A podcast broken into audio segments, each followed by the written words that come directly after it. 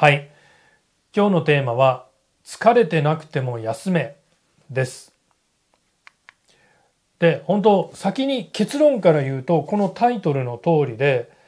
えっ、と、2月の頭に、えー疲れてたら休んだ方がいいよっていう動画を撮ったんですよね。で、それが意外と、僕にすれば意外とですね、好評でして、まあだから続編っていうわけじゃないんですけど、まあその動画の中で、あ杉田も近々ちょっとまとめて休暇を、休息を取りますっていうような話をして、実際取ってきて、またなんか僕の中で新たな気づきとか再発見みたいなのがあったので、ちょっと今日はその話をしようと思います。で、もう結論から言うと、疲れて、疲れてたら取るんじゃなくて、疲れてなくても絶対休んだ方がいいよっていう、ね、遠慮せず何はばかることなく休んでくださいっていうのが、まあ今日のもう先言っちゃうと結論です。で、まあ、あのー休んで次だって何してたかって今日のちょっと本題ではないんですけど、えー私あのー写真を撮るのが趣味で、えー写真撮影に北海道に行ってました。で、えーこれがねすごく良かったんですよ。でそのその旅行そのものが良かったってもちろんそれもあるんですけどまあその休息を取った完全休養したっていうところで良かったっていうね、えー旅行の話はあんまりしても面白くないかなと思うんでそこのところの、えー今日は話になります。でちょっとね初めに言っときたいんですけどこのコロナ禍に旅行なんかしていいんかいっていうような人がちょっといるかもしれないコロナ警察かいってね、えーまあちょっとそのことについ関して言っておきますが、えーまあせねあの菅さんとかね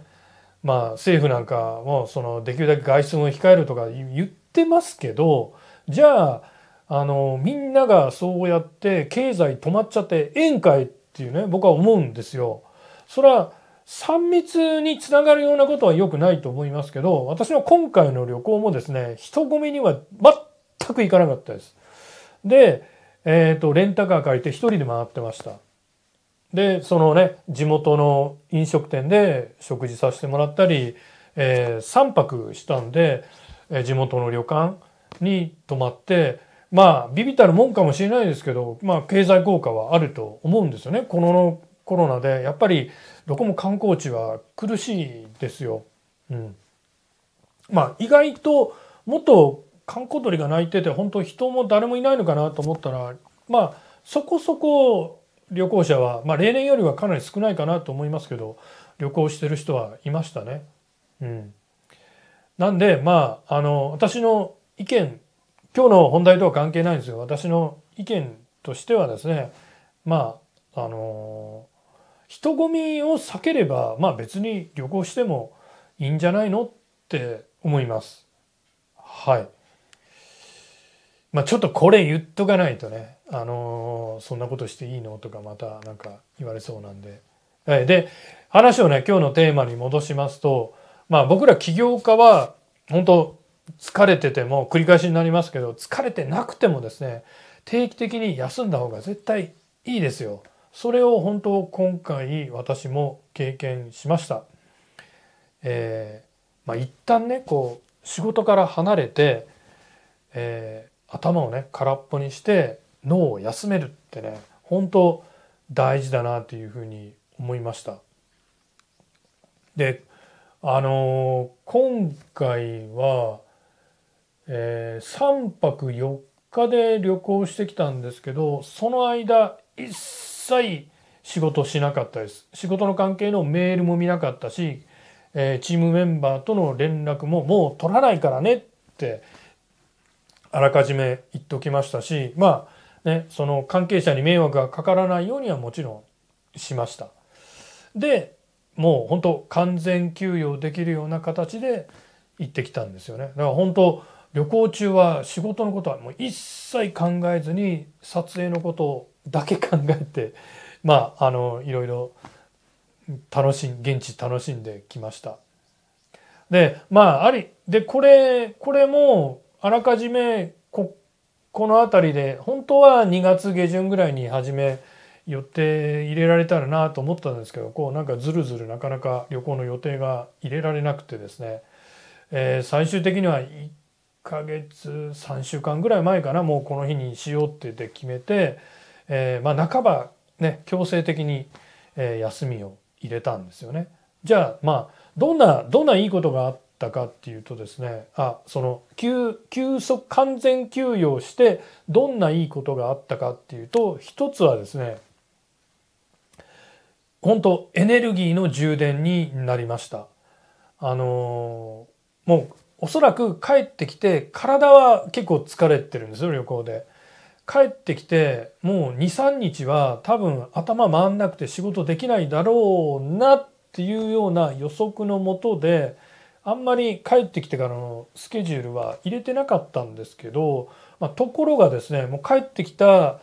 直後から割とあのアクセルグーンと踏み込んで仕事今回はできましたね。まあそれだけなんかこう本当うんこれはなんか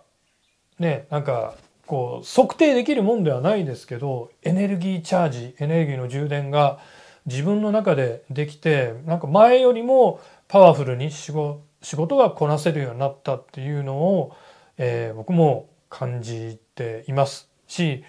あのまあ、意欲的にもですね以前よりも仕事に対する向き合う意欲が増しました。で2つ目がですねその仕事とプライベートの、まあ、メリハリがつけられるっていうところがまあ僕としては良かったかなと思いますね。あのー、まあこれはもうタイプかなって思うんですけど僕はその仕事とプライベートどっちがはっきり分けたい方なんですよ。まあ人によってはねその、えー、旅行しながら仕事をやるっていうそういうスタイルの人も、えー、いらっしゃいますけど僕はなんかそのどっちつかずっていうのはちょっと苦手ですね。うん、なんでまあ今回のちゃんとメリハリつけてもう仕事は完全オフでもうもう思いっきり楽しむと、えー、そういうことをやってきました。で3つ目はですねなのでなので本当仕事になんか新鮮さを取り戻せたっていう実感があります。やっぱりね人間どうしてもね同じことを続けてると飽きてきますよ良くも悪くもね。でその集中してガーッとね仕事をやるのもすごい大事なんだけど今回本当思感じたのは時にねやっぱり仕事に距離を置いてみるまあ、あんまり長い間距離を置きすぎると、あの、もう仕事が嫌になって、今度仕事に戻れないっていう悪いこう副作用みたいなのが出てしまうんで、まあ、せいぜい3日4日ぐらいにしといた方がいいかなと思うんですけど、時にね、仕事と距離を置くっていうのは、あんまりいいことだなっていうふうに、本当実感、体感、体験しました。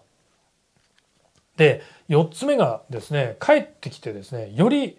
こう自分のクリエイティビティが上がったような気がします。よりこうクリエイティブな仕事ができるようになりました。だからもうこの動画もねあの全然考えてなかったんですよ。こういうテーマで話しようなんていうのはなんかネタないかなっていうのはいつも考えてるんですけどなんかピピッと思いついこれはなんかねあの皆さんにシェアした方がいいなと思ってこれもパパッとまとめてパパッとあのできました本当あのやっぱりね脳を休めるとアイデアがより出せるようになりますよだからあのこうクリエイティブな仕事をしてる人はやっぱりね休み取った方がいいように思いますね。うん、でよくですね、えー、仕事を頑張るためにそのなんか仕事をやったご褒美として休むとか旅行に行くっていう考えあると思うんですよ。どこかでねなんか聞いたことあるかなと思うんですけどこう人参をぶら下げたら人間頑張れるんでその人参となるように、えー、褒美として旅行に行く休むっていうもちもちろんねそれもいいかなと思うんですけどまあこれはまあその人が置かれてる状況にもよるかなと思うんですけどまあ僕たちねおそらくね思っている以上に仕事で頑張ってるんですよ。でまあなんかねやっぱり結果が出てないとがんイコール頑張ってないみたいな錯覚に陥るように思うんですけどまあたとえね結果が出てなくても頑張ってるものは頑張ってるんですよ。ね。なんであの結果が出るまで頑張って行動するっていうのももちろん大事なんですけどまあ本当思ってるより思考えてる以上にねあの多くの起業家は頑張ってると思うんでその僕が言いたいのは結果が出てからご褒美として休むっていうのそれももちろんいいんですけど、うん、まあその結果が出るまで頑張るためにですね適当に休息休養を入れていくっていうのはすごく大事じゃないかなというふうに今回もの体験からも本当、えー、強く思います。まあうちはですねあのプロジェクトの途中でもね休暇を認めてますし僕自身今回まあある意味プロジェクトの途中で、えー、動画の収録完全に終わってない中で、えー、行ったんですけど、えー、プロジェクトの途中でも休暇認めてます認めてます。まあそんなのをねプロジェクト終わってからにしろよとかってまあキリがいい時に行くっていうのも確かにいいいいとは思うんですけどやっぱりでも思い立った時に休息って取っとかないとなかなか、えー、ずるずる仕事をしちゃいがちじゃないかなって思うんですよね。でそのまあやそもそもね仕事忙しいんだから休んでる暇ないでしょって日本人は思いがちだしその部下とかにも言いがちなんですけどじゃなくってあの休暇を取った方がねその後本当意欲的に仕事に取り組めるし長期的に見ればその方がねリターンが大きいと僕はそう本当今回のあの自分の経験からしてももうあの確信持って言えますね。うん、で、えー、じゃあそのまあ今回の杉田の経験のねシェアからどうすればいいかっておすすめのちょっとアクションプラン的なことをお話したいかなと思うんですけどまあその疲れとかね自分が調子いいとか悪いとかもちろん疲れたら僕はもう一旦休憩休息を取った方がいいかなと思うんで、まあ、それにでも関係なくですね、えー、こう一日の単位でも休息は入れてった方がいいですし、まあ、それはもう僕も習慣として、えタイマー使ってですね50分仕事ガーッとやって10分休憩とかっていうのをやってます。で1日の中で取ることも大事だしもうちょっとこう広げて週の単位で、えー、別にね世間様と合わせて日曜日休まなきゃいけないというのは僕らありませんけどまあ休みたい時に休んでいいと思うんですけど週単位であるいは月の単位でもうちゃんとあの計画的に休息を取っていった方がいいですしもっと言えば年の単位でやっぱりあの休息取るのって大事だなっていうふうに思います。で、ね、あの休み休息を取るでそそのそこで、えー、趣味なり、えー、自分の好きなことをして気分よく過ごすこの気分よく過ごすっていうのがすごいこう脳にもいいみたいですよ。うん、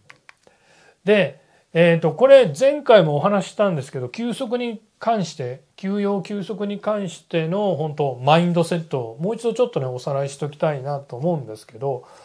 まあ、えー、休息、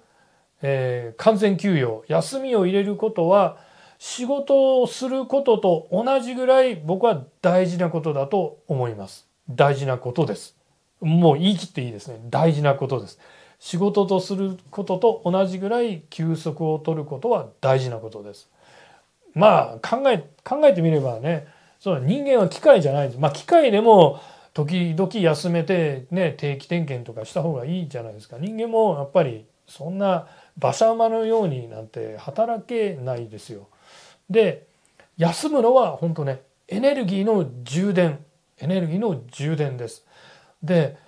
日本人って本当休むことに関してすごく罪悪感を持ってたり後ろ向きに怠けるとか現実逃避とかってねそういう言葉にくっつけて本当こうネガティブなイメージを持ってる人多いんですけどまあ本当休むことに後ろ向きにね考えてほしくないと思います。罪悪感も持たないでほしいと思います。で休むことは決してね現実逃避ではないです。ニュートラルポイントに戻ってくるための、まあ、僕はアクティビティで長期戦を戦い抜くために、えー、計画的に休息を入れていくっていうのはすごく大事なことじゃないかなっていうふうに思います。なのでまあ今日の話ね是非あなたも参考にしてみてほしいなっていうふうに思います。最後にですね私の方からお知らせです。これですね。えー、杉田の最新電子書籍コロナフリービジネスの作り方完全ガイドブックを無料でプレゼントしています。概要欄にダウンロード先のリンクを貼っておきますので、まだ読んでない方はぜひダウンロードして読んでみてください。で、もうすぐこれの解説動画も出しますので、まあ、よかったらそっちも見てほしいなっていうふうに思います。それでは次回またお会いしましょう。さよなら。